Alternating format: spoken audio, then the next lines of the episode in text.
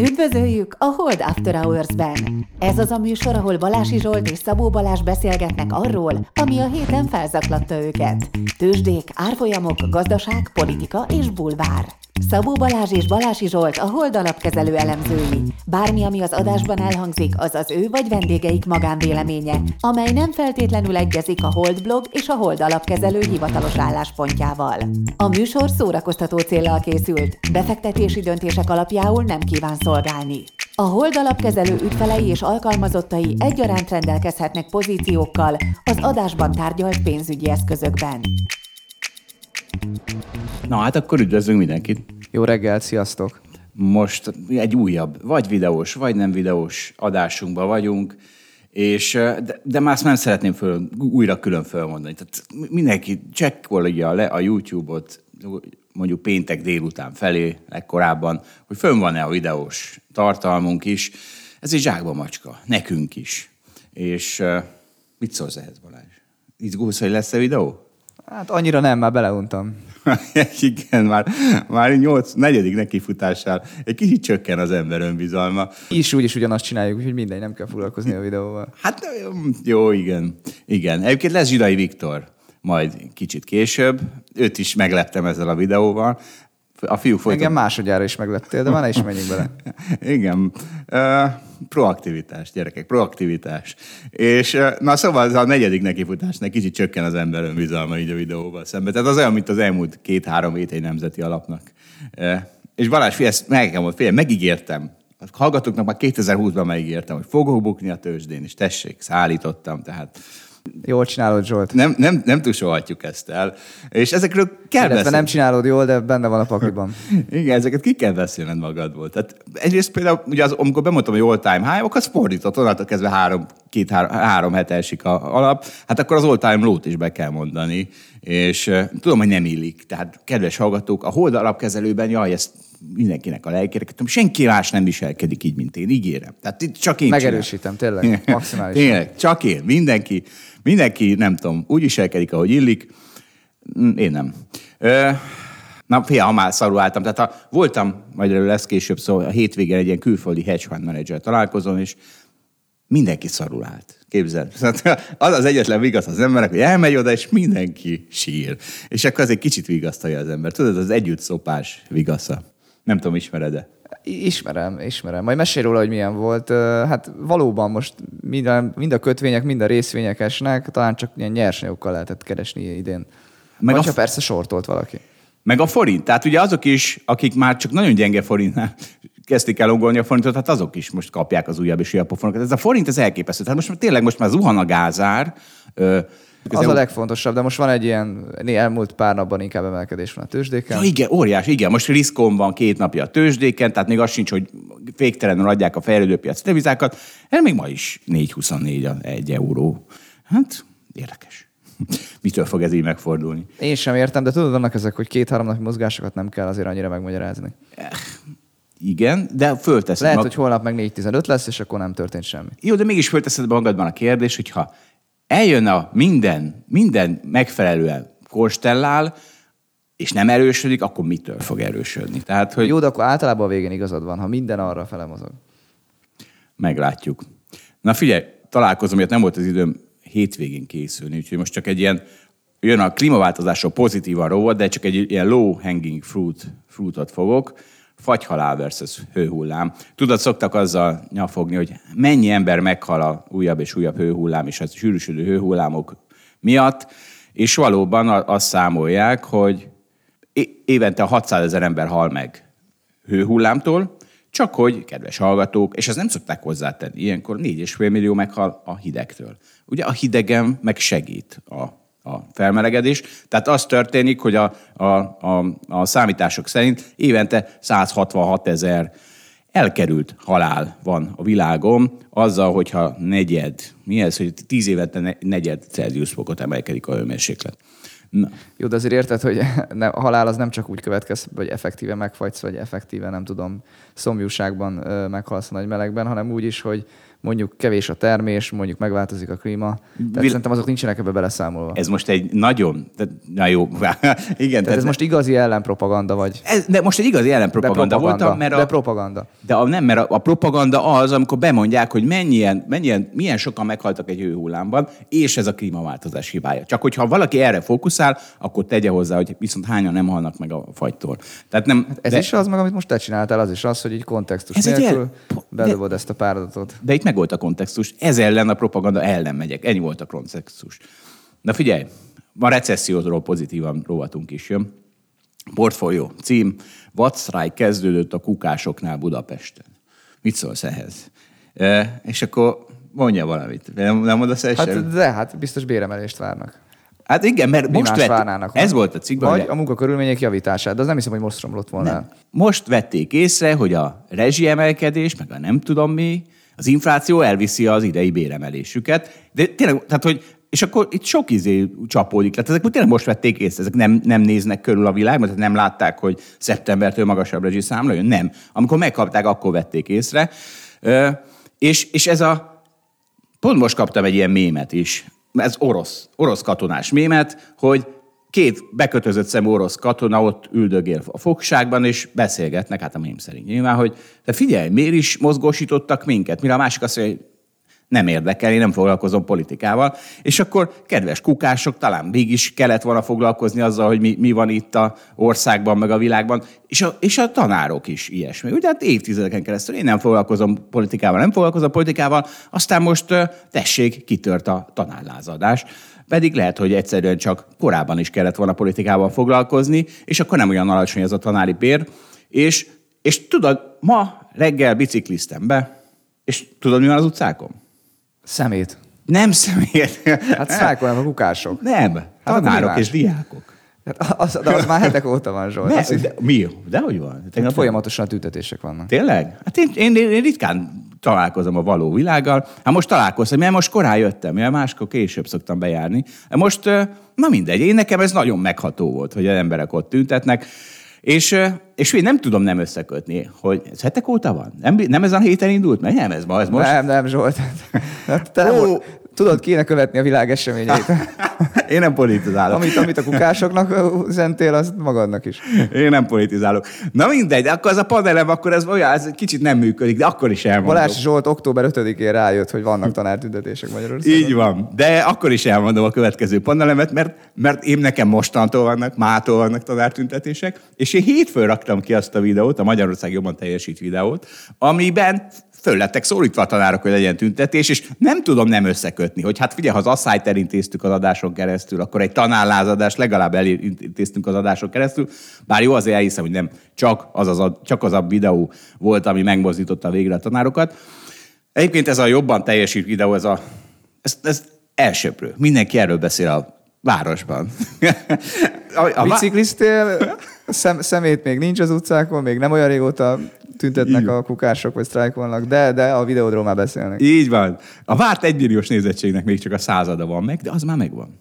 Az már megvan. És, és felolvasok belőle egy kommentet, mert ez nagyon érdekes. A, a, beleraktam a, abba a videóba, hogy a vége felé, hogy gratulálok annak, aki ebben a videóban idáig eljutott, az valószínűleg sikeresebb lesz az életben, mert, mert az a mentalitás, hogy ő még a szabad idejében is ilyen gazdasági videókat hallgat, az, az segít neki majd a életben is, és akkor itt egy YouTube komment, köszönöm az előadást, végighallgattam, végignéztem, de sajnos nincs osztrák jövedelmem. Igaz, nem átlagos, talán kicsit magasabb, de nagyon messze van az osztráktól. Tehát ugye ő erre reflektált, hogy ő végighallgatta, és mégse. Hát, és igaz, tehát, hogy ne aggódjon, egyrészt ez, ez, ez csak azt jelenti, hogy akkor valószínűleg lesz, meg másrészt pedig valóban nem biztos. Tehát azért nyilván olyan szerencséje kell, hogy legyen az embernek, hogy, hogy olyan pályát talál, hogy ez a mentalitás segít, meg stb. De Kedvedére olvastam a kommenteket a videód alatt, és tényleg nagyon pozitívak. Én ugyan nem néztem meg, de már kicsit sok belőled, így elég így a podcast adásokban is, de ezek szerint a hallgatóknak vagy nézőknek tetszik, úgyhogy mindenkinek ajánlom a kommentek alapján. Igen, én meg a tartalom alapján is ajánlom. Most megnézem, hogy... Figyelj, ide rakom a tanár... Van benne egy tanáros panel, és abból ide rakok egy kis ízelítőt, mert az érdekes, hogy két szlájd is foglalkozik a tanári bérekkel, és az van, hogy mi is a tanulsága? Az az, az egyik tanulság az egyik szlájdnak, hogy, ja igen, egyrészt ugye, hogy ez nem, tehát van miért lázadozzuk a tanároknak. Tehát ugye nem az történik, hogy Németországon magasabb a tanári bér, hiszen ott több a pénz, hanem az történik, hogy itt 2013-ban sokkal magasabb, sokkal több bért kaptak a tanárok, a GDP-hez képest, mint jelenleg. Tehát ugye ez a nagy probléma, hogy ez egy tényleg egy politikai döntés kérdése, hogy a folyamatosan növekvő GDP-ben és a folyamatosan növekvő adóbevételekből mekkora szeretet kapnak meg a tanárok, meg az orvosok, e, és ebben óriási a lemaradás. Viszont, és nem tudom, hogy ez most felmentés vagy nem felmentés a magyar politika számára, vagy a magyar gaz- gazdasági irányítás számára, de az a helyzet, hogy ugye Magyarországon bizonyos metrikák szerint, vagy szinte minden metrika szerint kevesebb a tanárok fizetése, mint a V3-as átlagban, tehát a V a Magyarország nélküli V4-ben, azonban csak olyan, tehát kevéssel. Tehát ha 10%-os béremelés lenne a tanároknál, ami semmire sem elég, akkor már a V3-as átlag fölött lenne a magyar tanári fizetés, és, és akkor nem tudom, hogy ez felmentése, hogy ez nem egy magyar átok, hogy, hogy leszarják a tanárokat, leszarják az oktatást, hanem egy kelet-európai átok. Ez felmentés szerinted a magyar gazdaságpolitika számára? Miért mentené fel? Ne, nem tudom. Hát mert hogy ilyen a kelet-európai. Főleg, hogyha ezt egy ilyen morális, meg újraelosztási kérdésként vetett fel, akkor szerintem nem. Mert mutogathatnak, hogy, hogy de hát Csehországban sem fizetnek sokkal többet, Szlovákiában még kevesebbet is, Romániában, Lengyelországban, ne, nem tudom. Hát ez érted, az ember ilyen együtt szopás vigasza, tudod, mint ahogy az előbb beszéltünk róla. Én most nem ebben vagyok, de nem tudom, értelek. Na, na figyelj Balázs, ugye annyira... annyira... tudod, hogy az hosszú nem egy ilyen motiváló lenni ebben az együttszopás vigaszában. Tudom. Tudom. Meg úgy nem, nem, szerintem nem ad jó célokat az életben. Nem, az biztos, ez nagyon rossz, de amikor az ember éppen intenzíven szív, akkor legalább egy kis, találjon egy kis vigaszt. Ö, Fél Balázs, a mutka annyira, annyira lehangolódtál, hogy a végre raktam be a dögunalmas részlet, hogy most ide előre raktam, hogy ne érezd magad hanyagolva, de nehogy elizgult, hogy még itt sok hallgatónk van. Úgyhogy Balázs, tessék, Nifty 50. Nifty 50, azért hoztam ezt a témát, mert az S&P 500-ról beszéljünk egy kicsit, a világ legfontosabb tőzsdeindexéről, ami egyébként újra mélypontra került itt a napokban, talán pénteken esett mélypontra, aztán pedig utána jött egy felpattanás, egy ilyen 5-6 százalék azóta.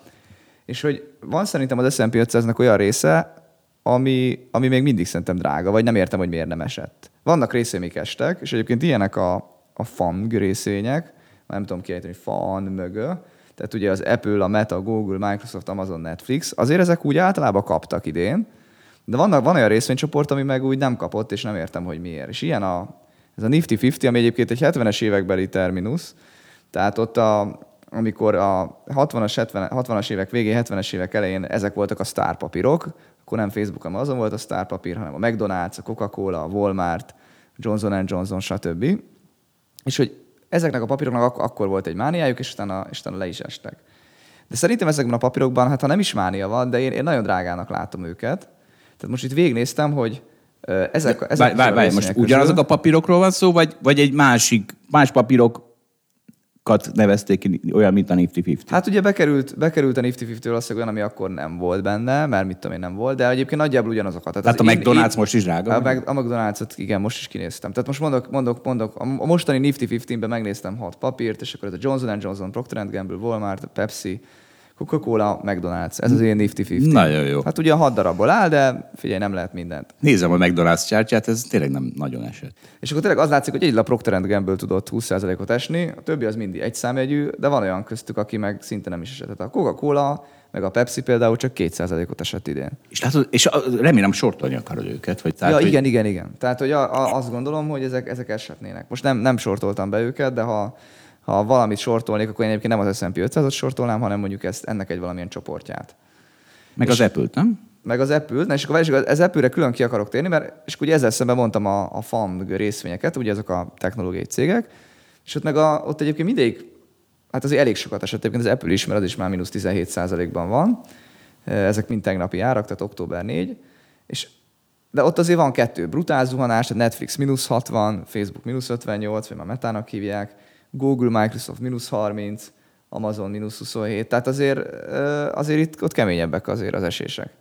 És azt, az, az az igazság, hogy szerintem a tech részvények azért nagyon mások, mert ott volt bár az egy nagyon nagy növekedés, és ott az is vita kérdése, hogy egyébként mekkorát fognak nőni ezek a cégek, és hogyha visszaesik ugye a növekedési várkozás, akkor ezek, ezeknek a, ezek be fognak zuhanni.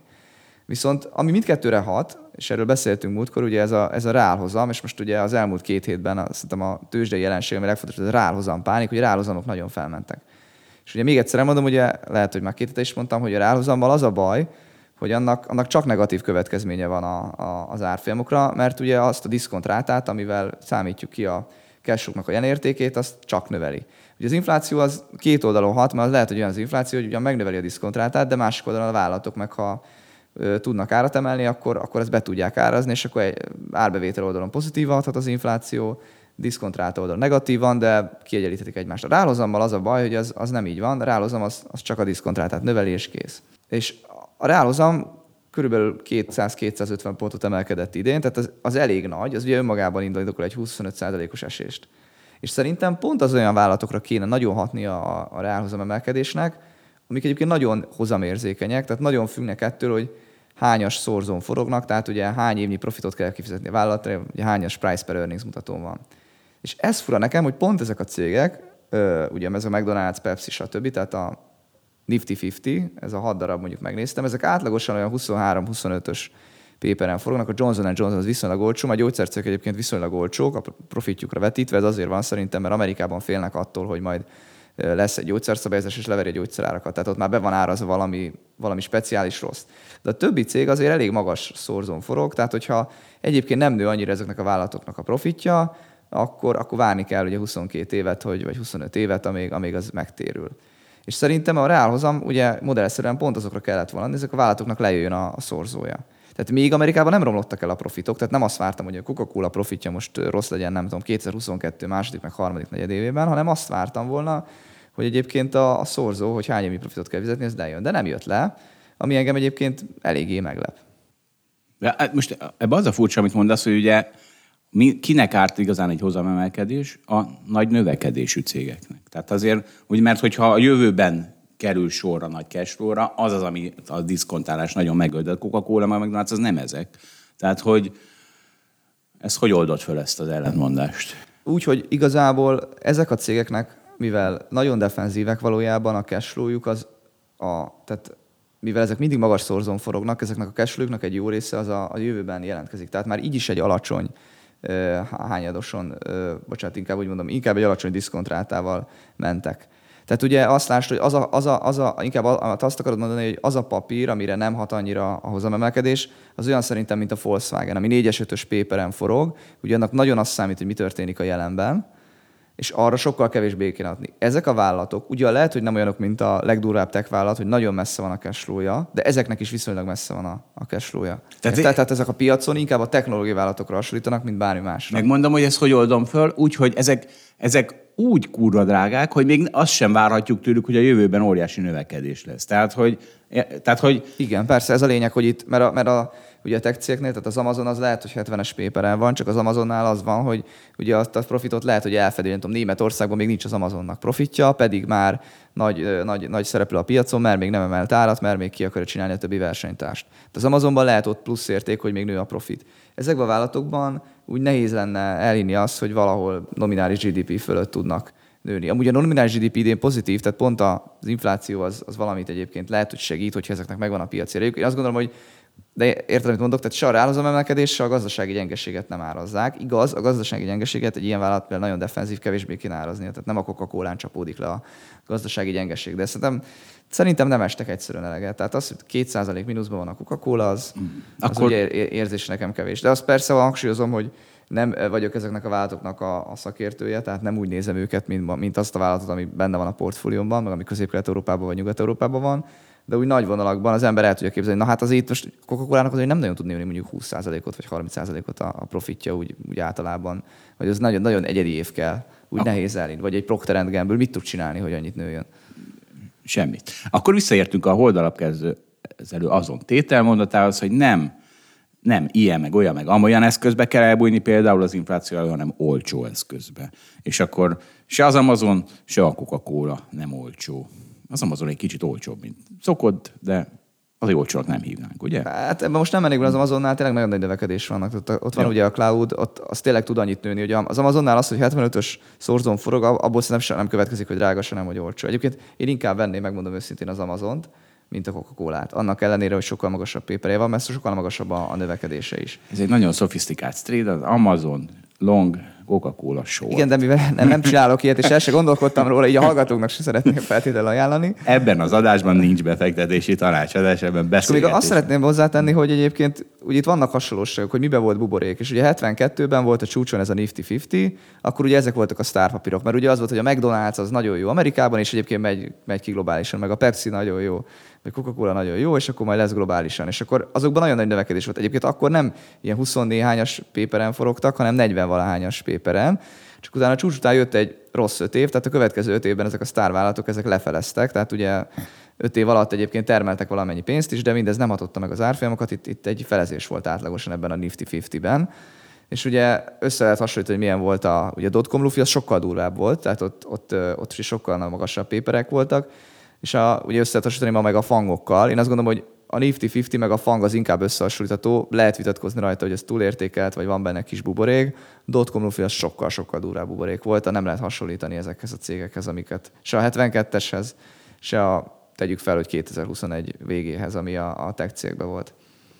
Na és ha már piacozunk, mindig jó amerikai podcasteket hallgatni, vagyis hát nem tudom, hogy jó de hogy más. Tehát ott, ott, ott mindig dúl az optimizmus. És akkor kicsit az ember, kicsit nem tudom, begyűjti a, a dolgokat. A, az együttszopás. Az együttszopás közepette meghallgatni egy amerikai podcastet, és akkor már nem annyira, nem annyira fekete a vidék, és ott is bukik mindenki? Hát gondolom, gondolom. De annyira fekete, akkor azt mondta, hogy hát dollárban szerintem sokkal könnyebb bukni most, mint bármi másban, úgyhogy igen, ott kéne bukni. Igen, tényleg. Szegények. Ott látsz, uh, Marko Papics beszélt, uh, aki na, nagyon vicces, mert azzal jött elő, hogy nyilván jól értettem, tehát Pozsár Zoltán hülyézi, mert azt mondja, hogy amikor elkezdődött ez a háború, akkor a legnagyobb, a legidiótább sell-side analízisek jöttek ki, hogy például a commodity hogy föl fog menni a háború miatt az ára. És, és mondta ez a Marko Papics, hogy mint látjuk, persze így utólag könnyű, nem tudom, hogy akkor is mondta ma most minden esetre mondta a podcastben, hogy a háború nem hat a commodity-re.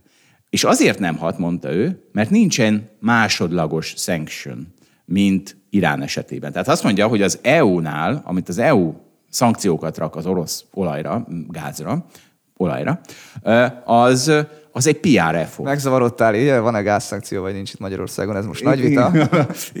Mindegy, tehát, hogy, de a, a lényeg az, hogy nem volt rajta, tehát hogy mit jelentett be az EU annó, hogy fél év múlva szankcionáljuk, és csak az orosz gázt. És azt nem szankcionálják. Csak az orosz olajat, igen. Olajat, de az, a gázról is van szó, nem? Tehát, hogy az is lesz majd. Nincs.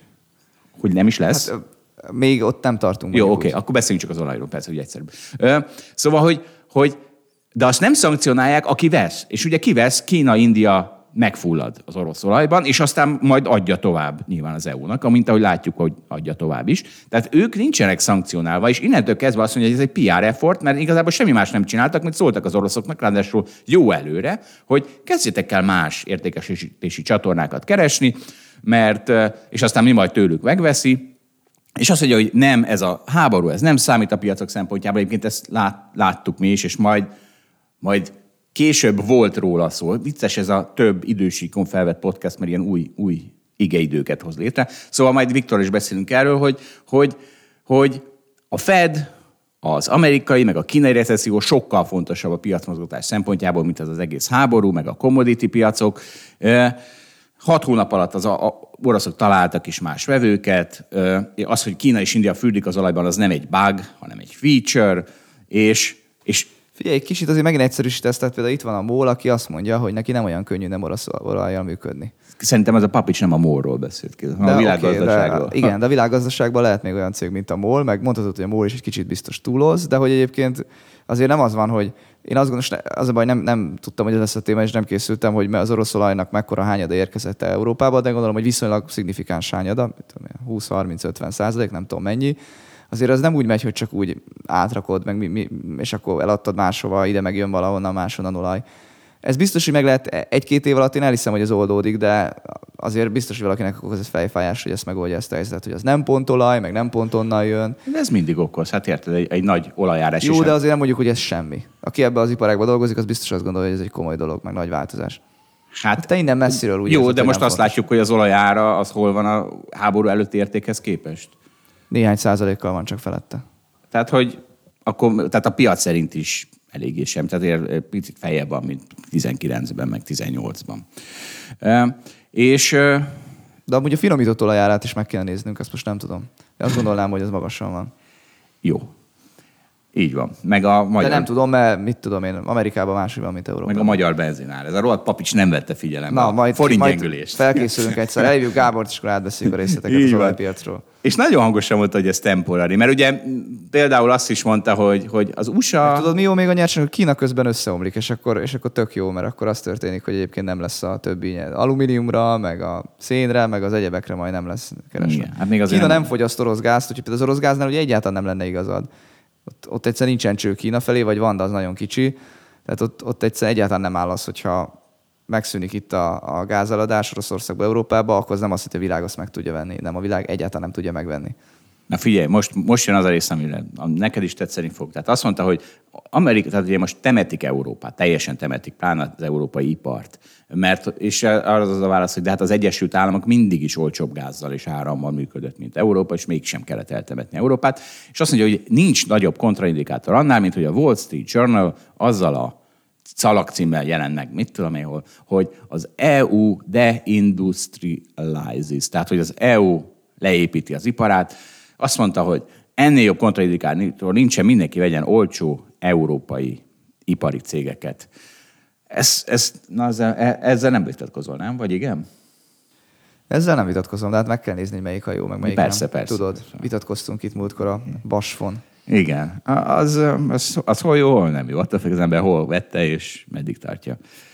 Na, de egyébként most ezt mondtam ezt az optimistát, de azért én most nagyon szeretném, hogyha a Fed kólomra koncentrálnék a közeljövőben. Ez is érdekelt ez a Nifty Tifty rész, hogy mit kell besortolni az amerikai piacon. Mert úgy is jön a Fed, és azt fogja mondani, hogy gyerekek, amíg nem zuhant össze az S&P 500, addig emelem a kamatot. Na, akkor szerintem ez kell, tényleg. Akkor én a biztosan 50-50-t sortolnám. Ilyen index ugyan nincsen, de van ilyen, hogy consumer staples, meg ki lehet választani. Tehát ezeket lehet egyesével sortolni gyönyörűen. Hát igen, igen, de jó lenne, rá, jó lenne egy Nifty 50 ETF. Aztán az is lehet, hogy van, csak én nem találtam még meg. A, tudod, mert a Nifty 50 már az indiai tőzsdének is azt hiszem a neve. Tehát már brutál bonyolult lett a Tudod, világ. hogy Már mi- rákeresek, de hogy a, amikor egyszer régen néztem a Nifty 50-t, akkor abba szaladtam bele, hogy ez nem is az USA-ban van. Tudod, milyen Igen, index- itt a Nifty 50, és akkor 12 17.274, Te Balázs, most- talán rupiában. Jó van. Mi India indexekről ne beszélgessünk. Légy szíves. Megmondom Balázs, hogy milyen indexet kéne összerakni. Azok a cégek, amik a közeljövőben esni fognak. Tehát ha valaki tud egy ilyen indexet, akkor legyen szíves, azt, azt,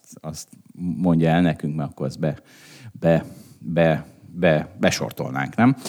Na figyelj, most jön Viktor. Biztos, hogyha ír egy hallgató, akkor, akkor hát egyértelmű, hogy akkor besortoljuk. Ezt ő összerakta azt az indexet. Zso, nem tudom, te hogy szoktad nézni a. Jó, de azt a három hónap alatt a sikertelen százalékot, akkor mit csinálunk? Akkor Grat- legközelebb... akkor gratulálunk a hallgatónak, de hallgatói ajánlatokra nem szoktunk trédelni, vagy én kevésbé. Ez így van. És na figyelj, tehát mond, beszélgettem el, vagy mondtam, hogy voltam ezen a hétvégi hedge fund manager találkozón, és, és, és képzeld, viszonylag keveset beszélgettem szakmáról. Én ott is a marketinges lányokkal táncoltam, a, az- ezek az OTP-s marketinges lányok voltak, úgyhogy már ők, velük is egy csomót táncoltam, és ők meg hallani sem akartak a forint gyengülésének okairól, úgyhogy elhívtuk Viktort, mert Zsidai Viktor nem táncolni szeretne, hanem a forint gyengülésének az okairól beszélgetni, meg ilyesmi, úgyhogy most akkor következő fél órában Viktor jön. Na hát akkor szervusz Viktor. Sziasztok! Szia, Viktor! Zsidai Viktor van itt a Citadel alapkezelője, meg a Hold alapkezelő, portfólió kezelésének egy része. Jó, jó mondom ezt így, Viktor? Hát össze-vissza beszélsz általában, de mindegy, menjünk tovább. Jó, ú, ne kapk, hogy Viktor mindig sürget minket, és akkor megtudta, hogy most videófelvétel van. Elfelejtettem a fiúknak szólni, hogy videófelvétel van. És... Elfelejtettem, úgy De ez, ez elfelejtettem. elég nagy gond, Zsolt, tehát felvettem volna inget, megfésültem volna a hajamat, erre egy perc szól tudtam meg, hogy videó is van. Meg hát szegény Viktor is. Hát abszolút. Adtam volna mindenkinek inget, csak senki nincs eléggé kigyúrva ahhoz, Aha. hogy hordja az én ingemet. Hát mondjuk ahhoz nincs, igen. De azt nem kigyúrtnak nevezik. Menjünk tovább egy megint, igen. Na, hol, hol jártunk? Szóval, na, szóval, na várjatok, akkor most, most ráérünk, rátérünk a professzionális tartalomra. Viktor mindig, az, hát Viktor akkor a profi, hogy mindig azt kergeti. Na, hát Viktor egyrészt annyira profi, hogy annyit szerepelsz már, hogy már egy kicsit megkéstünk a, a, a, izé, a világvége adásunkkal, meg a államcsőd adásunkkal, de, de egy kicsit rájöttem, hogy mintha a hangulat is enyhült volna, nem? Tehát most a, ez már 2022. szeptembere a államcsőd. Tehát a, tényleg két, egy-két hete mindenki hívogatott, hogy államcsőd, most meg már nem. Hiszti volt? Mi volt? És jogos volt, Viktor? Hát az a, szerintem abban egyetértünk, hogy azzal kapcsolatos félelem, hogy államcsőd legyen Magyarországon, az hiszti. Na, nem szeretem a kifej, ezt utálom, amikor ezt mondod, hogy hiszti, de ez tényleg ennek nagyon sok értelme nem volt, se deviza oldalról, se forint finanszírozási oldalról, se a költségvetés oldaláról. Ilyen jellegű kockázat azért valójában nem volt. Magyarországnak ki kell fizetni egy csomó devizát a gázra, ez egy nehézség, probléma, nem könnyen megoldható, de azért itt az államcsőttől, meg attól, hogy kivegyem a bankokból a pénzemet, hát attól szerintem messze vagyunk nagyon. De ez ugye nem két hete volt Zsolt, hanem szerintem múlt héten múlt volt. Héten, szerdán, igen. Nem? Mert szerintem az okozta itt Magyarországon ezt a hírt, hogy az állam meg, megstoppolja azokat, amik nem bérkiadások, hanem minden más. És szerintem innen jött a, a gondolat a Plusz a utána fölugrott a forint euró. Igen, Ugye, az, igen, az igen. a kettő együtt úgy érezték, hogy ú, akkor itt biztos tudnak valamit, hogy má itt menekülni kell. Sőt, milyen két hét? Hát hétfőn volt 4,25 az euróforint, igen. nem? Igen, ez, ez a múlt hét, szerintem a múlt hét igen, volt a para. Igen, igen. igen de a 4, igen, 4,25 az már, a, az már pénteknek az utórezgése volt már, nem? Vagy úgy? igazából... Utóhiszti. Utóhiszti. Tehát még az, aki későn keltek, azok még ide hisztiztek egy 4,25-öt, aztán most meg már 4,18, tessék. Mert tegnap a rádióban hogy föl volt háborodva a szegény riporter, amikor mondtam, hogy hát már erősödik a forint, hogy micsoda 4,18-nál nem erősödés az mondta ő, hát mégis igaza van. Hát nem, mond, nem mondtad neki, hogy mekkora pozíciód van, és hogy te már Már kis Ott minden fillér számít, nem Zsolt? Így van. Mondtam neki, de, de figyeljen ide, én az, az országban én tudom a legjobban, hogy erősödik-e a forint lehet, mert relatív kitettségem lehet, hogy leg, nekem a legnagyobb. És ö, ö, és na, na figyelj, de azért megírtad ezt a cikket, Viktor, hogy lehet, hogy, tehát a világ vége volt a, a, a, a címe, és végül is mitől volt ez majdnem világ vége? Tehát mi az, ami azért Figyelj, mi azért májusban arról beszélgettünk, hogy én mondtam, hogy a magyar Titanic, meg hogy stb. és tiltakoztál, és akkor most tessék már, és megbeszéltük, hogy jó, akkor a Moonwalk évei jönnek, na de ezért nem úgy indult. Tehát most akkor ez, nem úgy indultunk, mint egy, mint egy kecses Moonwalk, hanem azért itt azért lett beleállás. Tehát mi történt végül is?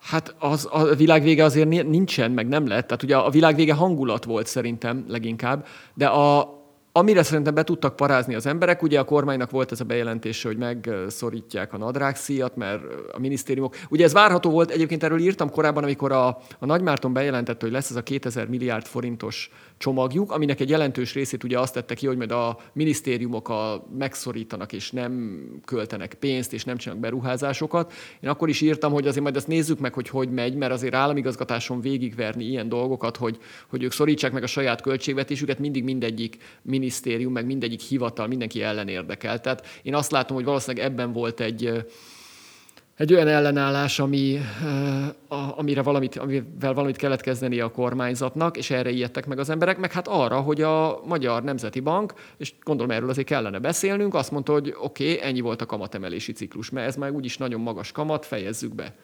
És ugye, ugye nem is tudom, tehát ezzel probléma van, az időzítése biztos, hogy volt probléma. Nem meg ezzel a kormányzati kiadás csökkentés intézkedés, hogy akkor most nem fizettünk. Tehát azért kicsit lehetett volna jobban valamit csinálni. Hát a, a kormányzati bejelentést is lehetett volna jobban csinálni, amit pedig a jegybank csinált, az, az a baj, nagyon inkonzekvens volt, és megint ö, azt az érzetet kelti az emberekbe, hogy a Magyar Nemzeti Bank politikai befolyásoltsága alatt van. Ö, hiszen előtte levő hónapokban folyamatosan azt kommunikálta a jegybank minden egyes alkalommal, hogy amíg az infláció növekszik, amíg növekvő pályán van, addig a jegybank különböző ütemben attól függő, hogy mennyire kamatot fog emelni. Azért nyilvánvalóan, hogy ne szálljon el a forint, és ne jöjjön be további infláció ezen keresztül. Ehelyett, ugye, és még ez pár hete is ez volt. Erre egyszer csak kiállnak, hogy oké, okay, akkor még egy nagyot emelünk, és akkor befejeztük a kamatemelést, ami nagyjából azt az érzést kelti az emberbe, hogy szóltak nekik, hogy ebből most már elég volt.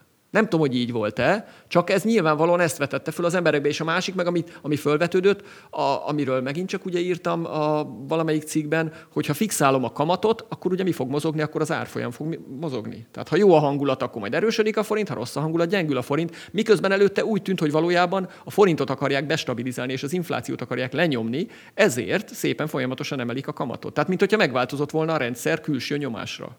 És ez nem jó. Mert ugye a világ legtöbb jegybankjában olyan, mintha megtartanák ezt a rugalmasságot, hogy emeltünk, emeltünk, de hát majd ha jön még olyan rossz inflációs adat, akkor majd még emelünk tovább, hogyha kell. Nálunk meg mi az, hogy egyszer csak valaki odáll, hogy most akkor vége. Ráadásul, bocsánat, ráadásul úgy, hogy semmi jelen nincs annak, hogy Magyarországon az inflációs nyomás megállna. Mert hogyha azt látnánk, hogy már nem tudom, két hónapja úgy tűnik, hogy most már bizonyos dolgok lefele fordulnak, akkor lehet azt mondani, hogy talán az inflációs nyomás már nem nő, és akkor egyenlőre abba hagyjuk, de majd meglátjuk, hogy mi lesz. Persze akkor is fönn kell tartani valószínűleg a rugalmasságot. De, de egyébként nem magukat a kamatemelés mértékét, vagy nem arról beszélünk, mert az amúgy szerintem olyan racionálisnak tűnik, Igen. hanem csupán ez az egy darab mondás, hogy miért kellett oda tenni a végére, hogy akkor most vége. Persze, pontosan. Hát, és azért kellett oda tenni, mert nem tudsz más racionális indokot találni rá, mint hogy mondták, hogy ez már elég lesz. Várjál, Valaki szerintem, mondta. Szerintem azért, ha világban itt ülne, azt mondaná, hogy, mint ahogy szoktam is mondani, hogy azért a világban már vannak jelei az enyhülő inflációnak, és ugye az Egyesült Államokban mi is látjuk ezeket. Tehát már a, összezuhantak a szállítmányok. Hát azért azt még nagyon kell keresni, Zsolt. Maga az infláció nem csökkent, viszont azok a dolgok, amik, amik fölverték az inflációt, tehát az olajár, ugye a legegyszerűbb. Ne, ne, hát a kínálat oldali az igen, de a kereset oldali nem. Hát az usa most már a kereset oldali inflációról van a vita, nem a kínálat oldali. Azt mindenki érti, hogy a, nem tudom, a chip hiány ugye oldódott, akkor a csipek ára, és akkor majd a használt autók ára az esésnek indul meg. Nem tudom, vannak ezek a speciális piacok, ez, ez igen, de ott kereslet oldali infláció van, és szerintem arról van a vita, és egyébként egyáltalán nem dölt el, hogy ott most az árbérspirál az éppen lenyugszik-e vagy nem. Most az, hogy múlt héten jött ki egy jobb adat, de három hete meg két rosszabb adat, hát ott szerintem ott még ott ingadozunk ebben a dologban. Én is az, abban reménykedek, hogy egyébként nem lesz nagy keresetoldali infláció, és nem lesz ilyen árbérspirál, de hát azért ebből nem bizonyosodni még nem bizonyosodtunk meg. Ezt a másik cikkedet, Viktor, ezt a, ezt a lehetetlen háromság cikkedet. Ugye ezt azzal fejezted be, hogy Magyarországon egyre nagyobb az esély annak a forgatókönyvnek, hogy az inflációs várakozások teljes elszavadulása miatt tartósan magas inflációs környezet alakul ki, még azután is, hogy a külső sokok majd szép lassan elenyésznek. Mi, mit, mit tudunk tenni? Hát mi nem sokat tudunk tenni. Ugye e, e, erre longoljuk való... a forintot. Na, na, na, longoljuk erősen hát, a forintot, erősítjük a forintot. Ugye nem, tehát hogy azért, ugye mi egy jegybanknak a feladata általában véve az, hogy az, a, az árstabilitást megteremtse és fenntartsa. Nyilvánvalóan Magyarországon azért, hogyha tartósan gyengíted a forintot, vagy bármilyen országban, ha tartósan gyengíted a devizádat, és nagy az országnak a nyitottsága, tehát sok az export, meg sok az import, akkor előbb-utóbb, ha nagyon gyengíted a pénzedet, akkor be fog szivárogni az infláció. A Magyar Nemzeti Bank azt tapasztalta, több éven keresztül, mondjuk 2015, 6, 7, 8-ban, hogy hiába gyengülgetett a forint évente 1-2-3 százalékot, ennek nem volt olyan nagy hozzáadott hatása az inflációhoz, de egyrészt ne felejtsük el, hogy akkor még azért nem volt annyira fölpörögve a magyar gazdaság, másrészt pedig ugye az nem volt egy ilyen nagyon gyors gyengülés. De most belekerültünk egy másik rendszerbe, amikor iszonyatosan gyorsan elkezdték gyengíteni a forintot, és szerintem minden egyes százaléknyi forintgyengülésből egy százaléknyi importált infláció növekedés lett, és az a baj, hogy, hogy ezt megszokják az emberek, és úgy fog kezdődni, mint a 90-es években, Balázs nem emlékszik, Zsolt szerintem talán te emlékszel, hogy minden év elején mindenki azon beszélt, hogy most 10%-kal emeljünk árakat, meg béreket, vagy 15-tel, vagy 20-szal. Tehát ugye ez az inflációs várakozásoknak az elszállása. Tehát ezt a jegybanknak kellett volna megakadályozni, és szerintem ez nagyon-nagyon-nagyon helytelen, hogy ezt nem akadályozták meg. Nem tudunk mit csinálni már ezzel nagyon. Igen, ezt én úgy fogalmaztam a méltán híres videómban, hogy, hogy, hogy nyugodt környezetben ez a forint gyengítés, ez ilyen kardilletáncolás, de ilyen inflációs környezetben az inkább harakiri jellegű, és minthogyha, hát nem tudom, Csodálatos hasonlat, nagyon jó. Köszönöm nagyon, szépen, nagyon, Viktor, nagyon szépen. Köszönöm. De és Zsolt, és itt is aláhúznám, hogy ugye most rövid távon gondolhatjuk, hogy ezt a kínálat kezdte meg okozta, de, de ugye a Viktor is leírta, hogy ez majd három év múlva nem arról fog szólni, hogy mennyi a gázár, meg hogy mennyi a használt autóár, hanem majd úgy mindenről, mert hogy beépül a várakozásokba. És egy ilyen általános dologgá válik, és általános jelenség, és nem arról fogunk beszélgetni, hogy egy-két dolognak hirtelen felment az ára. Igen, sajnos ez a veszély. Tehát az a veszély, egyébként egyetértek abba veled, Zsolt, hogy egy csomó külső tényezőn energiárak úgy tűnik, hogy elindultak lefele, akkor azok a, azok a kínálat oldali sokkok, amik voltak, azok is talán már végük van. Tehát, hogy a ilyen külső tényezők már nem emelik az inflációt, de be, beleívódott az embereknek a várakozásába. Hát, és szállítási az... költségek például brutál összezuhantak, vagy CPI mellett mondjak egy másikat. Tehát van egy csomó minden tényleg, ami, ami majd javít, és ez látszani is fog. Tehát én nem fogok meglepődni, hogyha Amerikában most a mai naptól nézve jövőre, nem tudom, 2-3 százalék lesz az infláció. Persze ez egy optimista szenárió, de megtörténhet simán. Hát akkor, akkor hát az, igen. ezzel sokat lehet keresni, ha ez így történik, nem? Azt hát, hiszem, nem, Viktor? Ezzel, ezzel... Egyébként nem egyértelmű szerintem. Miért, lenne, miért mondod Zsolt? Mert hogy akkor a Fed majd, majd nem emel annyi kamatot, igen. Tehát azzal lehet valószínűleg keresni, igen. De nem is az a várakozás ma sem, hogy a jövőre az infláció az nem tudom 10% lesz Amerikában. Nem, az nem. Tehát nem azt kell kivetíteni, ami tavalyról történt idáig. Nyilván mások a várakozások a mai időpontból a következőre, következő évre.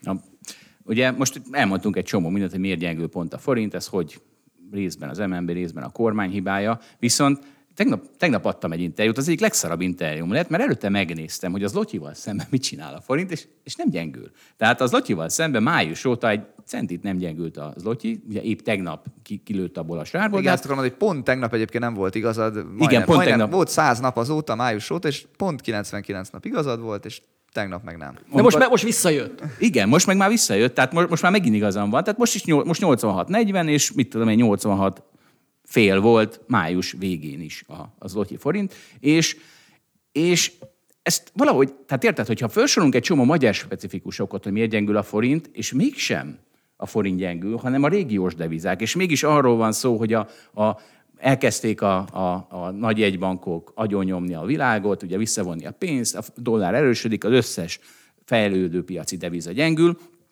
akkor most nem tudtam feloldani magamban, és hát ez, ez sajnos ez meghaladszott a tegnapi interjúmon, és elnézést, aki hallotta. De figyelj már, Zsolt, január 1 mennyi volt az a Lotyi forint keresztárfolyam? Ahhoz képest gyengült. Vagy, az, vagy 12 hónappal ezelőtt. Tehát, hogy iszonyú sokat gyengült Magyarország, a forint mindenhez képest. Az Lotyihoz, a koronához, szerintem a román lejhez, az euróhoz, a dollár, mindenhez képest gyengül. Fél éves, vagy mondjuk fél éves távon lehet, hogy pont nem. De egy, éve, egy évesen mondjuk egy 10%-ot gyengült. Fél, most nézem a cseh koronát. Az az elég durva. 14-ről fel cseh korona, hát jó, hogy nem a német márkához Hát az 20 százalék gyengülés. Na, igen, igen de az Lotyihoz képest is az ott van képest is van egy 8 százalék szerintem éveleje óta. Tehát, hogy azért, azért itt elég erős magyar specifikus okok vannak, és lehet mondani ezt, hogy hát persze, mert nekünk nagyon nagy a gáz árfüggőségünk, és ez ké, tényleg kétségtelen tény, de azért, hogyha az MNB, és, és én ezt hiányoltam már akkor, amikor 350-360 közt volt a forint-euró kereszt árfolyam, és akkor is beszélgettünk erről, hogy az MNB, ha akkor keményebben beleáll a kamat emelésbe, és ott megpróbálja stabilizálni a forintot, akkor most nem ennyi az infláció, és ha nem ennyi az infláció, akkor nem kell ilyen magas kamatot tartani. Tehát az a baj, hogy ha akkor keményebb lett volna a kamatokkal, akkor most nem 13-as kamat kéne, hanem lehet, hogy csak 10-es. És ugyanott tudná tartani, vagy 11-es. Tehát, hogy az a baj, hogy e, elő egy kis fájdalom gyorsan, az, az jobb, mint később elhúzni a végtelenségbe. Hát nem lát, az, még, még mi se láttuk előre azért, hogy egy ekkora globális tőkepiaci menekülés indul meg a világban. Tehát azért ez azért csak hozzájárul. Na jó, de hát érted, amikor elkezd gyengülni a pénzem, és egyébként is van egy inflációs nyomás, akkor nem engedem. Hát akkor azt sem, hogy fölemelem a kamatot. Hát nem olyan bonyolult szerintem. Jól van. Velem. Nem, meg a, tehát a jövőről kell, jövőt kell nézni, és jó, szerintem az okay. van, hogy, hogy tényleg az a nehéz benne, hogy most azt mondjuk, hogy 13 százalék, és egyébként most szerintem egyébként ez úgy tűnik, hogy elég magas. Magasabb, mint a régiós kamatok, egyébként nem tudom, sokkal magasabbak, mint a fejlett országban a kamatok. Most elkönyveltük ezeket a külsorokat, ami jöttek, és akkor mondjuk azt, hogy a 13 Ugye akkor van baj, és akkor leszünk ilyen Törökország-szerű ország, hogyha mondjuk most jön egy, most egyébként tökre nem látott külső sok, de maradhatunk a gázánál is, hogy hirtelen mégis mondjuk 500 lesz a gázár, és nem 150. Akkor hirtelen majd lehet, hogy akkor majd megint mégis kevésnek tűnik az a, az a 13-as kamat, mert a forint meg elkezd gyengülni, és nem tudom, 460-470, és akkor egyben mégis azt mondja, hogy hoppá 460-470, akkor már mégis megint kamatot kell emelni. És akkor berekerültünk egy rossz spirálba, hogy akkor most mi, mi, mire is hatunk, akkor deviza is fontos, kamat is fontos, néha egyik fontos, néha másik, és akkor elindulunk egy ilyen rossz úton. Tehát én azt gondolom, hogy nem ez lesz, mert reménykedem abban, hogy most már tök sok rossz dolog történt a világban, ami Magyarországnak egyébként extra rossz volt, és majd most megállunk, és a 13 elég. De ugye ez a rossz, rossz szenárió, hogyha ebbe bele tudunk csúszni ebbe a, egyiket akarjuk, másikat akarjuk, és közben még jön valahogy ilyen negatív sok is. De hát ebben már vele vagyunk csúszva. Hát azért, egy, most 13-as azért... kamatig vagyunk belecsúszva. Hát igen. Fiúk. A törökök meg a törökök 13-as kamatig vannak belecsúszva, ott annyi a kamatjuk, meg közben meg ugye 97,3%-os inflációban vannak belecsúszva, tehát ugye... Igen, tehát csak azt mondom, hogy ez a folyamat vagyunk. sajnos már zajlik, tehát amiről beszélsz. Igen, Jó igen. lenne minél hamarabb ezt megállítani. Egyébként egyetértek veled, valószínűleg, ha már új rossz dolgok nem jönnek, akkor a 13%-os kamatnak elégnek kell lennie. Én azt gondolnám. Tehát én egyet is értek. Valószínűleg abba is reménykedem, hogy a, a nemzetközi kamat emelések is most már egy kicsit abba fognak maradni, Európában meg USA-ban is, mert ott is már bejön a recesszió. Tehát szerintem elég lesz a 13-as kamat, de nem tudjuk. Ugye ez a probléma, hogy nem tudjuk előre, semmi nem tudjuk, se az MNB nem tudja. És ilyet kijelenteni, hogy abba hagyjuk, Szerintem felelőtlenség, mert nem lehet előre tudni. Lehet, hogy elég, lehet, hogy nem elég. Hát rugalmasabbnak kéne lenni, pláne amikor ott táncol pengeilen, hogy mindenkori minimumán van a deviza, és iszonyú magas az infláció, és egyébként ellentétben mondjuk más, mondjuk Európával vagy USA-val, Magyarországon aztán végképp semmi jelen nem látszik, hogy ebbe fordulat lenne az inflációban.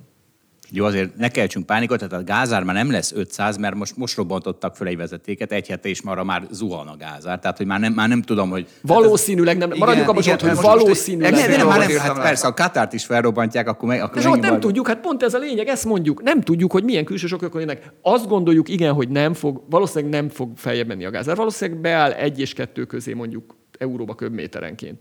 De nem tudjuk azért. Ezt a hasonlatot, ezt, a, ezt pont most hallottam hétvégén, tök jó. Ez olyan, mint amikor a, a vírus, ugye anno a járvány idején az első hullámtól mindenki berosált, a második még egy kicsit ijesztett, de a harmadik, negyedik, ötödiknél már, már mi itt kimondtuk az alapkezelőben azt a szavát, hogyha a vírusra esik bármi, azt meg kell venni. Mert mert azok már no, non-eventek voltak. Tehát most már érted, amikor már fölrobbantanak egy gázvezetéket, és már esik a gázár, akkor elmondhatjuk, hogy ez már mint a vírus. De, Zsolt, ezt te mondtad ki. Tehát ott volt a, ezt én mondtam ki. Tehát ezt az alapkezelőben így dolgozunk mondjuk, a, van egy ilyen nagy csetünk, abban van egyébként nem tudom, majdnem 20 ember, ott sokféle dolgozó van benne, de nem csak portfóliókezelők, de mondjuk van portfóliókezelőből is egy tucat, vagy elemzőből, az, hogy egyedül voltál. Mondok egy példát, hogy Mindjárt 21 novemberében... Megtesztelem majd ezt. Majd jó, Tehát amikor kijött az Omikron hír, ugye akkor arra emlékszem, hogy tavaly ilyenkor novemberben beestek a, a piacok. Mert, mert akkor még nem is hívták Omikronnak az első nap, mert ugye nem tudtuk, hogy mi ez. Ez már De fogalmunk nem volt, hogy abból pontosan mi fog. Csak azt tudtuk, hogy nagyon terjed, és azt nem tudtuk, hogy halálosabb vagy, vagy kevésbé lassabb. És aztán kiderült, hogy tök jó valahol, hogy ez terjed, mert egyébként kevésbé lassabb, rövid távon nem volt olyan jó, most nem menjünk bele, de, de összességében az lett, hogy egy nagyon terjedő vírus, ami kevésbé lett halas. De az első pillanatban, az első két-három napban nem tudtuk, hogy kevésbé lassú, és esett rá a piac. És milyen jó, hogy volt ez a tétel. Meg kellett venni, utólag igazad lett, csak tudod, nem tudtuk, mert halálosabb lett volna, akkor meg nem kellett volna menni. Nem tudtuk, de volt egy tételünk, egy szabályunk. De, de nem volt tételünk, neked volt egy tétel. Nekem volt egy tétel. Ez hanyadik balási tétel? Nem tudom. Már sok, sok van már belőle, nem? Kiszámolja már. Szórom nem, nem kellene valami könyvet, amit az egyetemen lehetne tanítani? Nem kellene. Nem, nem, nem kellene? Jó. Nem, egy podcast van rá. Ja, ja, ja, nagyszerű. Itt már haladunk a korán. Na figyeljetek, egyébként most még egy pillanatra visszatérve az Lotyira, mert mindig meglepődök, amikor ezt megnézem. 2008-9-ben, ugye hát ott aztán tényleg volt bőszmesség Magyarország, Magyarországon mondhatjuk, akkor se gyengült. Tehát 2008 legelején volt az Lotyival szemben a leggyengébb a forint, mennyi volt az 74 egész valamennyi, és onnantól kezdve egész 2008 és 2009 első felében végig erősödött. Tehát, hogy pedig ugye akkor jött, jött csőstől a, a, a... De és mit akarsz ezzel mondani? Hogy, hogy, mi, ne, mindig elbizonytalanodom, hogy, hogy tudnak-e kormányok szét igazán nagyon sokat hozzátenni például egy forint árfolyamához, hogyha a legstresszesebb időszakban gyakorlatilag stagnál. De Zsolt, figyelj, itt nézem ezt a grafikont, a hallgatók sajnos nem látják, ez a bal alsó sarokból a jobb felsőbe megy. Ah, de az 2004-ben van a bal alsó sarok, és 2004-től 2000 7-8-ig erős. Na jó van, oké. Okay. Figyelj, megy fölfele állandóan, tehát gyakorlatilag a forint folyamatos elgyengítés alatt van. Hát ezt ki csinálja, ez... hogyha nem a magyar gazdaságpolitika? Magától? Ebben igazad van, hát, hosszú távon folyamatosan Figyelj, a Magyarországon, figyelj, és e- e- ez egyébként benne volt a cikkemben, szerintem ez, ez tök fontos. Magyarországon 2013-tól körülbelül a, a Matolcsi korszaktól az volt a politika, hogy olyan alacsonyra rakjuk a kamatot, amennyire csak lehet, azért, mert azt akarjuk, hogy a gazdaság iszonyú gyorsan nőjön, és nagyon olcsón tudjunk hitelezni. Ennyi, semmi más nem számít. Ha a forint egy kicsit gyengül rá, az nem érdekel minket. Ez, ez volt. Most ez a politika. És, és sajnos egyébként, ha megnézed, most is ez a politika egy kicsit. Most már, most már sajnos késő, de még mindig az van, hogy megint ugye leállítottuk a kamatemelést, mert jaj, jaj, jaj, nagyon magas a kamat. Jó, de hát azért most már azért legalább kétszer akkorára megemelték, mint a régióban. Tehát azért... Jó, nem, én, én, is azt gondolom, hogy elég lesz ez a kamatszint. Tehát most ebbe igen, jó, ebbe nem menjünk bele. Na, viszont tessék, hát itt van a egy, ENSZ, mai hír, Bloomberg lejött, az ENSZ felszólítja a központi bankokat, hogy állítsák le a ízét, a, mi ez, kamatemelés, tessék. MNB lehet, az ENSZ-nek egy engedelmeskedett. Nem mit szólsz ehhez, Viktor? Hát esetleg még beleszólhatnának a magyar futballcsapat kiválasztásába. Tehát, hogy De ez nem a magyar, ez az összes. Jó, akkor az összes. Tehát szerintem, csapatainak kiválasztásában. Igen, kicsit furcsa ez. Igen. Tehát az lesz a végfurcsa, amikor NATO szorítja fel, mondom. Tehát amikor itt izé beülnek a ágyuk mögé, és a gyerekek elég ebből. De egyébként, bocs, egy, egy, egy szempontból ez fontos, ami, amit ez a bejelentés, mert mi úgy csinálunk, vagy úgy próbálunk csinálni, különösen a 80-as évek eleje óta, mint hogyha a jegybankok, tudod, azok, ez, ez külön, független intézmény, azt ilyen szakértők irányítják, és az, az teljesen mindentől elkülönül, de nem igaz. És különösen 2008 óta egyre kevésbé igaz, és nem csak nálunk, hanem máshol is, de ez a gazdaságpolitikának a része, ez az, ez, ez az államnak a része a jegybank. Tehát, hogy valójában tényleg ezek, mond, szeretnék azt mutatni, hogy függetlenek, de valójában nem független szervezetek. Igen. És de a 2000-es években jobban független Sokkal, volt, abszolút. Értem. Abszolút, szerintem 2008-ban volt a vége. Igen, igen. igen. Meg amikor létrehozták a független egybankokat, akkor az egy fontos novumnak számított. Tehát megvolt az oka. Hát be, de ugye mindig az, hogy van egy krízis, ugye a 70-es éveknek ott az inflációs krízis, és azt mondják, hogy a politikusok, hogy hú basszus, ezzel valamit kezdenünk mert ez nagyon gáz, már tíz éve tart, ugye tíz évig tartott kb. az inflációs krízis, és azt mondják, Egyesült hogy, Államokban. Igen. Hát meg sok, sok országban, tehát nem csak USA-ban. És azt mondják, hogy oké, okay, akkor most én a dolgoknak egy részét, azt tényleg odaadom szakértőknek, mert nem tudom jól csinálni. Jobb, hogyha ők csinálják, és nem szólok bele az ő működésükbe, ugye? Kirakja magából egy krízis hatására, és ez pár évtizedig így jól szokott működni, és egyébként ez nagyon sok krízisre jellemző, hogy van egy krízis, és utána hozunk egy szabályozást, hogy az a krízis ne ismétlődhessen meg, és nem is tud megismétlődni általában több évtizedig. Egyébként én ezért nem nagyon félek bankválságtól Európában vagy az USA-ban, mert azokat 2008-ban úgy leszabályozták, és annyi tőkekövetelményt írtak elő neki, ezt tudom, hogy nem tartozik ide, de szerintem érdekes, Nyugodt. hogy, köszönöm szépen, hogy, hogy én nem, nem gondolom, hogy nagyon ilyen rendszer szintű bankválság tud előfordul, nem tudom, Balázs, te ezzel foglalkozó, nem foglalkozó bankokkal? Ne, nem, de tehát a, a, mintát azt én is látom. Tehát, hogy tényleg az van, hogy mindenki erre lő. Én is már pénzügyi szektorban dolgozom 7 éve. Egyet látok innen portfóliókezelőként is, hogy a mindenféle compliance-ek azok növekednek, a mindenféle követelmények azok növekednek, Egyébként, ha megnézzük azt, hogy a, a bankoknak mekkora tőkéjük van a 2008-as válsághoz képest akár régióban, hát látszik a számokon, hogy, hogy nagy változás van. Tehát szinte minden arra mutat, hogy nem pont ugyanabba a folyóba fogunk belépni, mint 2008-ban. Másik oldalon viszont ugye pont azért hozták létre a független jegybankot, hogy majd letörjük a már 10-20 éve magas inflációt, mert szükség van a független jegybankra, azt meg már lehet, hogy elfelejtettük, tényleg ott már eltelt egy 30-40 év.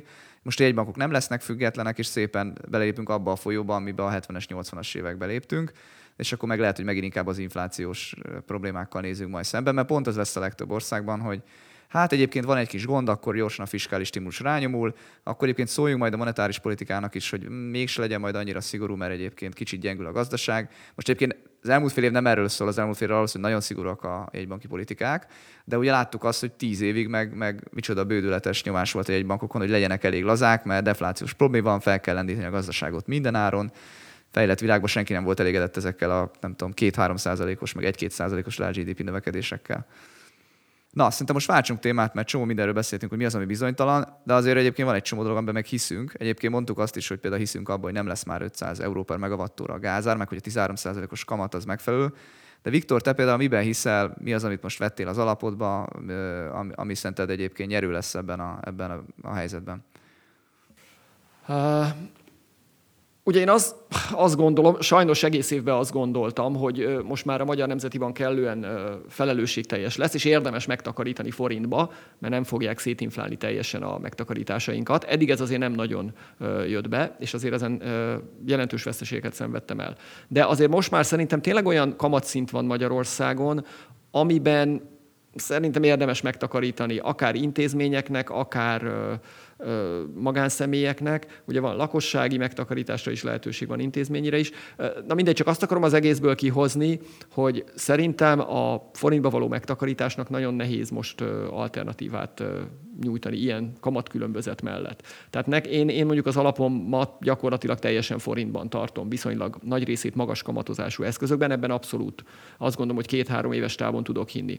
Amiben nagyon tudok hinni, és abban is már elég régóta hiszek, egy két-három éve, csak mindig közbe jött valami, jött a Covid, meg, meg jött ez az ukrán háború, egyébként szerintem jól alakulnak, és egyre jobban alakulnak mögötte az események, erről is sokszor sok helyen beszéltem. Azt látom, hogy a egyik legnagyobb makrosztori Európában a, a görög gazdaság. A görög gazdaság ugye, hát ez egy ilyen uh, tragédia volt 2008-tól kb. 10 éven át egy mély recesszióba, depresszióba volt a, a gazdaságuk.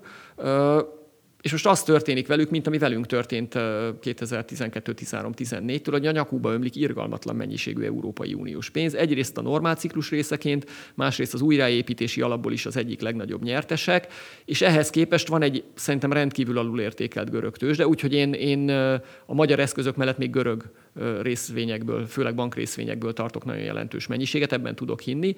Hát amiben tudok még hinni, azokban általában csak egy hétig, meg egy hónapig szoktam hinni, ugye határidős pozícióim szoktak lenni, amikor van, akkor nagyon hiszek benne. Volt, teljesen csak véletlenszerűen mondom, volt S&P 500 sortom, mit tudom én, egy héttel ezelőtt, lezártam három napja, nagyon hittem benne egy hete, három napja már nem hittem annyira benne, ez nem hiszem, hogy nagyon segít a hallgatókon, de az egy másik jellegű kereskedés. Igen, ez a, nem a nemzeti alapok éve, és pláne nem az elmúlt három hete volt, mert én azt én is jól beszéltem. A nemzeti alapnak azt hívjuk, ami forintot longol, mint egy rendes, hazafias Hát figyelj, ez, ez, ez úgy hívják... tudod, hogy a Zsolt itt a legnagyobb hazafi, ugye neki nemzeti alapja ami, van, mert német, forint... német ipari kitettség, igen, ugye részvény oldalon. Igen, igen. Uh, ugye forint long, és akkor mi a harmadik Zsolt? Á, nem tudom. De a lényeg az, a hogy szívem, igen, német a szívem. forintlong, és akkor még a gázárat akarta sortolni, de azt valahogy aztán a végén. túl, túl nagy volt a kontraktus, ugye? Vagy valami ilyesmi Ott volt. azzal sok baj volt. Igen, de figyelj, egyébként ez, ez tudod, ez úgy van, hogy amikor, amikor Magyarország mellett, vagy az adott ország mellett, ezt már ezt mindenki tudja, spekulálsz, akkor befektető vagy, akkor ilyen rendes, jó befektető vagy. Amikor kiveszed a pénzt, kiviszed, le fogod zárni a pozíciót, ugye akkor mit fogsz csinálni, amikor lezárod a forint vételeket, akkor forintot fogsz eladni. Na, az egy nagyon gonosz spekuláció. Í. Tehát akkor, akkor spekulánsá válsz, amikor a forint ellen van. De azt már csak akkor fogod csinálni, Zsolt, amikor már minden rendben, és Magyarország nagyon biztonságos gazdasági stabilitás helyzetét tekintve.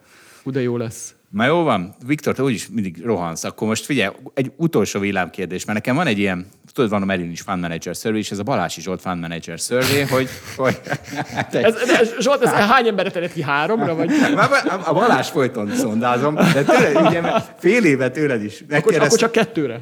Majd egyről kettő. Tehát fél éve, okay. nem jó, de ti vagytok ketten, akik ágáltok erősen, hogy Fed Call lenne. Most az, az a kérdés, hogy nem ne, fél éve ne, ne, változott ne, ne, a véleménye. Nem, nem, nem. változott? Nem. Ennyi volt. Nem, jó, ja, jó, okay, okay, Ennyi jó. volt. De Ennyi volt. Ez egy ilyen, ez egy ilyen nevezéktan, tehát hogy most te a fetkolnak hívod azt, hogy kamatemelési ciklus van. Mert nem, infláció nem, nem. van. De. Hogy addig van kamatemelési ciklus, amíg össze nem zuhan az a rohadt nem, tőzsde. Nem, addig van kamatemelési ciklus, amíg infláció van, és amíg kamatemelési ciklus van, addig esik a tőzsde. Te rosszul nézed az irányát a, a múltkor, az okságnak. A múltkor ki, kidolgoztuk, hogy hol, hol, hol van ez. Balázs értetlenkedett, hogy miért nem várja meg a FED, hogy hasonló a kamatemelés a beruházások lassításán keresztül. Az, abban értetlenkedek egyébként. És erre azt mondtam, hogy azért, mert ő nem azt várja, hogy a beruházásokon keresztül megállítja az inflációt, hanem Na azt várja, hogy összezúr a S&P meg a Viktor, ez egy érdekesebb kérdés, hogy nem az van, hogy túl gyorsan emel a Fed kamatot, és egyébként nem várja meg azt, hogy ez a magasabb kamat, ez egyébként hason a gazdaságra. Mert tényleg azt nézem, hogy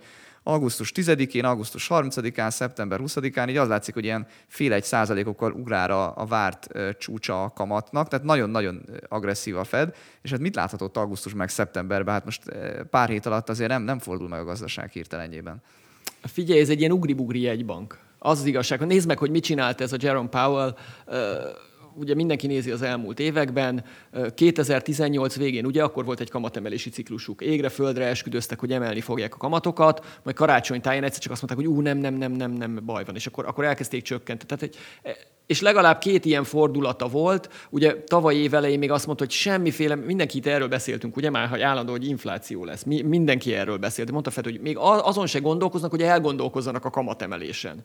Mikor, miközben egy csomó jele volt. Tehát, hogy szerintem ez a Fed, e, én azt gondolom, tudom, hát ez nyilván nagyon nagy képűségnek tűnik, hogy ezt mondjuk, de szerintem nem jól végzi a munkáját. Tehát, hogy, hogy, hogy egy jegybanknak azért tényleg kontraciklikusnak kell lenni. Akkor kellett volna kamatot emelni, amikor elindultak az inflációnak a jelei, óriási nagy részvénypiaci buborék volt. Tehát erről beszéltünk minden, szerintem ti is minden podcastban, GameStop, meg az összes hülyeség, ami ment, meg Bitcoin 60 ezer.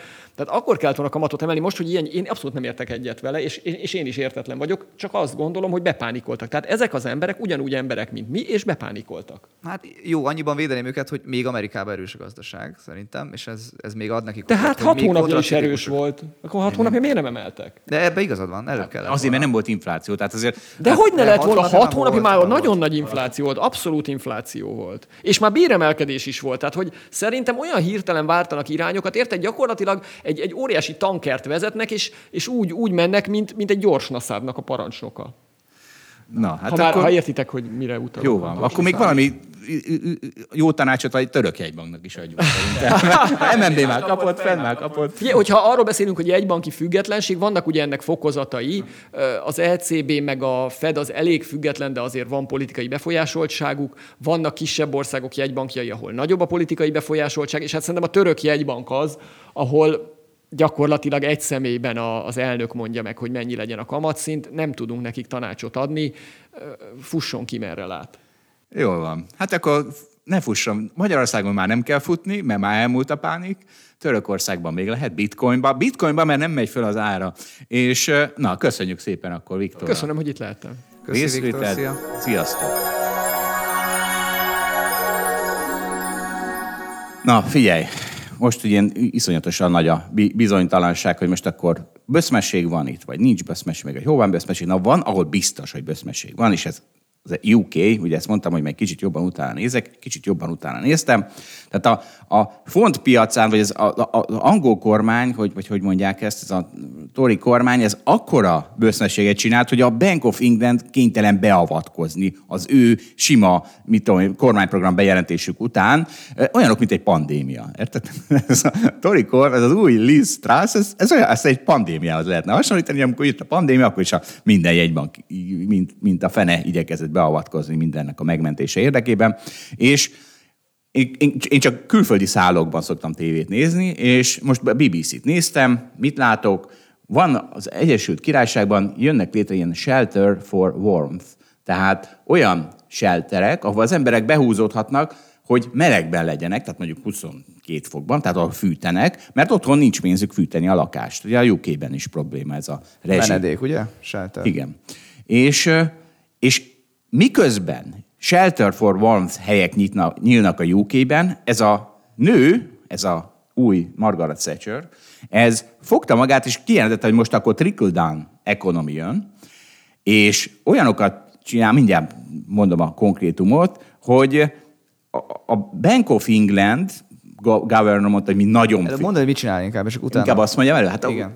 Azt mondtam, eltörölték a legmagasabb tag, adó, adósávot, tehát a 45%-os Brexit az leesett a nem tudom, az alatta lévőbe.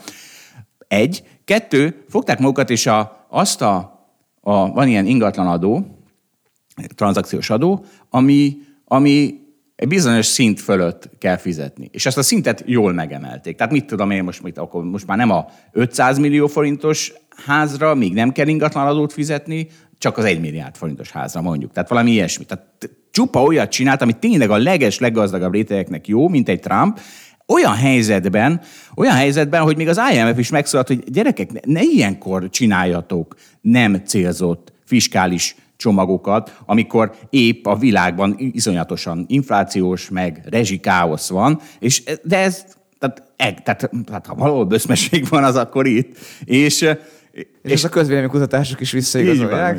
Tehát, hogy legalább népszerű lenne, de nem. Tehát, hogy most azt mutatják, a, nézzük a, a csártot, majd tett ki, most próbálom, mert nagyon kicsik a számok, de mondjuk a konzervatívoknak volt egy ilyen 30%-os támogatottságuk, akkor az úgy leesett ilyen 20, 20 néhányra itt az elmúlt egy-két hétben. A Labour pedig fölment. Ja, és ez mind átadta a legnagyobb ellenfelének, aki már amúgy is előttük volt, ugye a Labournek.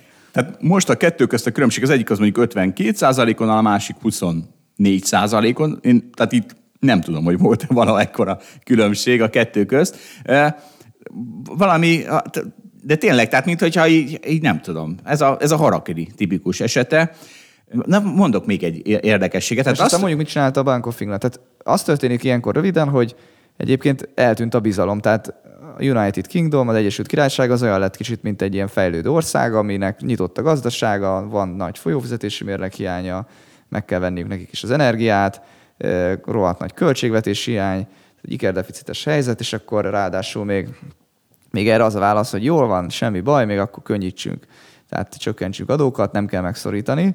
Ráadásul nem is tűnik úgy, hogy az adócsökkentés azoknak segít, akik bajban lennének. Úgyhogy, úgyhogy igazából a piaci befektetőknek a bizalma az megromlott a, úgy általában az angol gazdaság iránt. Ez azt jelenti, hogy ők kevésbé szívesen tartanának ilyen adott kötvényhozamok mellett kötvényeket. Tehát azt várják, hogy hát csak magasabb kötvényhozamok mellett akarjuk finanszírozni Angliát, mert Anglia egyre kockázatosabb, és akkor egyszerűen eladják a kötvényeket, és bezuhannak az angol kötvények árai, meg közben gyengül a, a font is, hiszen viszik ki a tőkét az országból. Úgyhogy a, az Egyesült Királyság az, az, az kicsit olyan dolgokat, olyan jellemvonásokat mutat, mint egy, mint egy kockázatos fejlődő ország. Egy bizalmi válságot sikerült összehozni, de nem csak egy bizalmi válság. És akkor erre jött a, ja, de tehát most mondjuk el, tehát erre jött a Bank of Finland, aki, hát ugye most nem azt szoktuk meg, hogy a kvantitatív easing programokat indítjuk, de mégis a, az jegyban kénytelen volt azt mondani, hogy hát ő fog angol kötvényeket vásárolni, mert nem akarja, hogy elszálljon az angol kötvényhozam, és finanszírozhatatlan legyen az ország, úgyhogy kénytelen beavatkozni.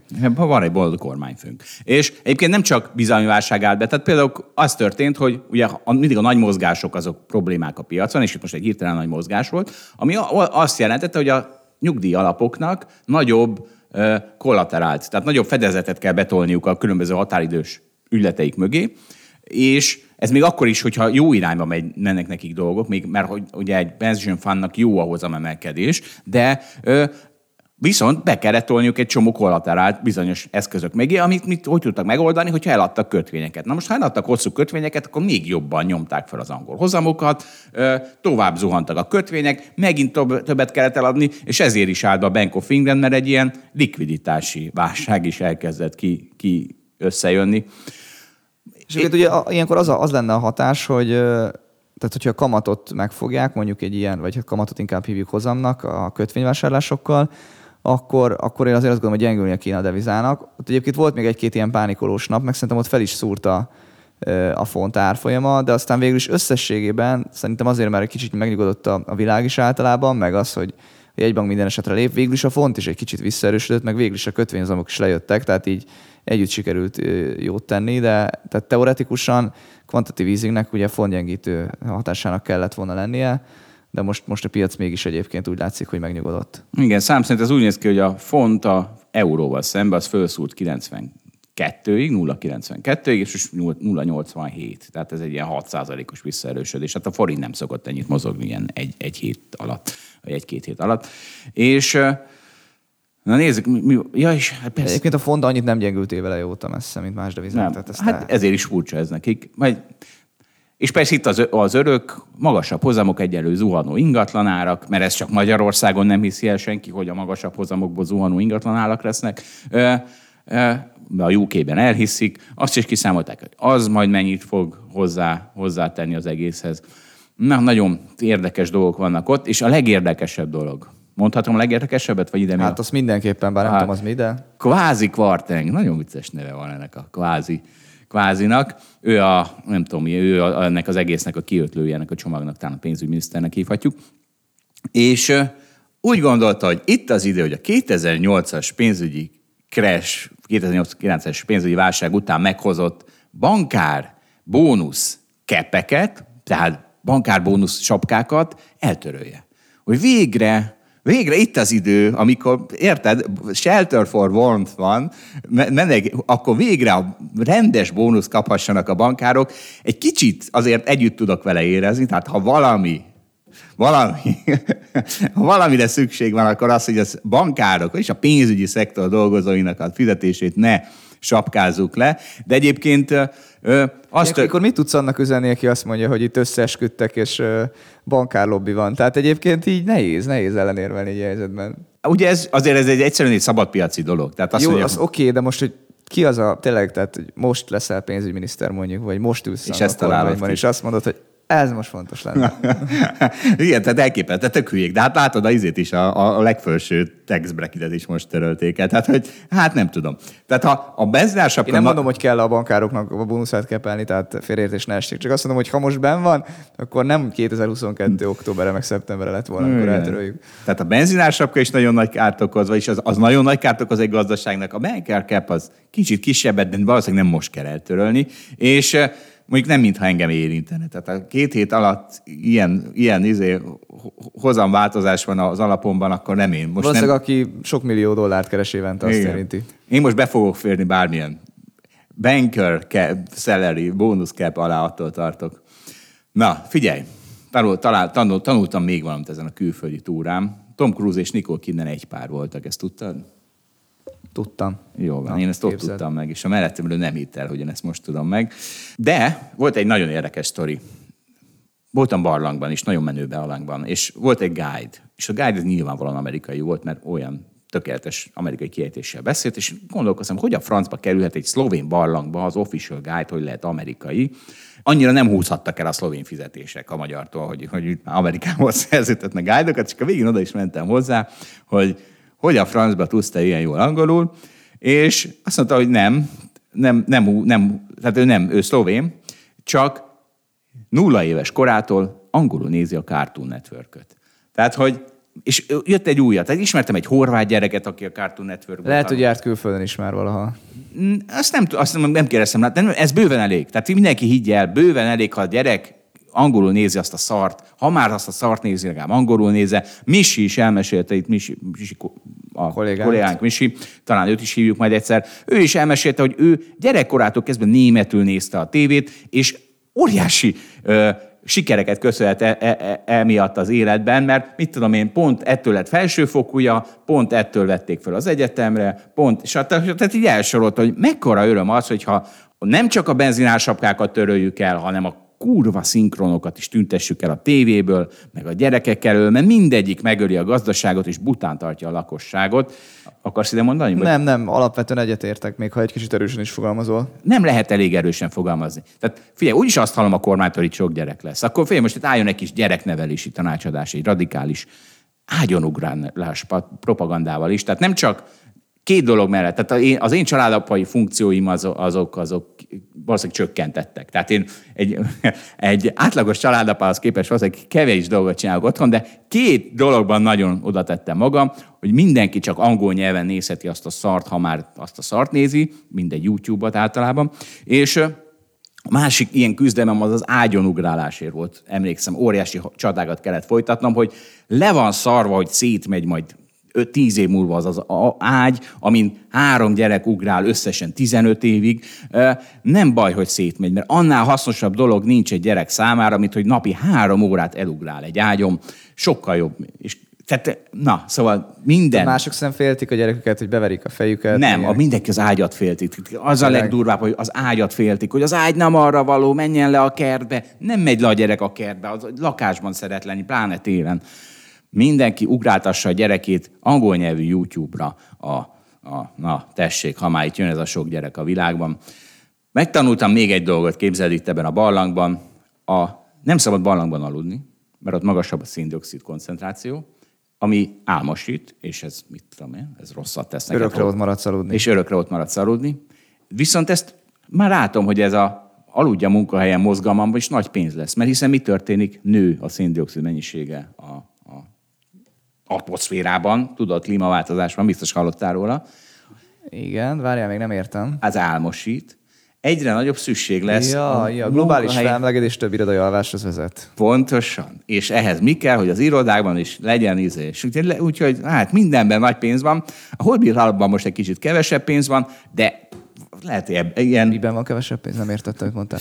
Ah, ezt a Holdibit alapban egy kicsit ja, kevesebb hold, jaj, jaj, ezt nem a, olyan gyors de, adartad, de nem. De majd irodában altató cégek részvényeiből fogok vásárolni, mert úgy látom, hogy a klímaváltozással ezt, ebből nagy pénz lesz, de még nem dolgoztam ki részletesen ezt a tervet.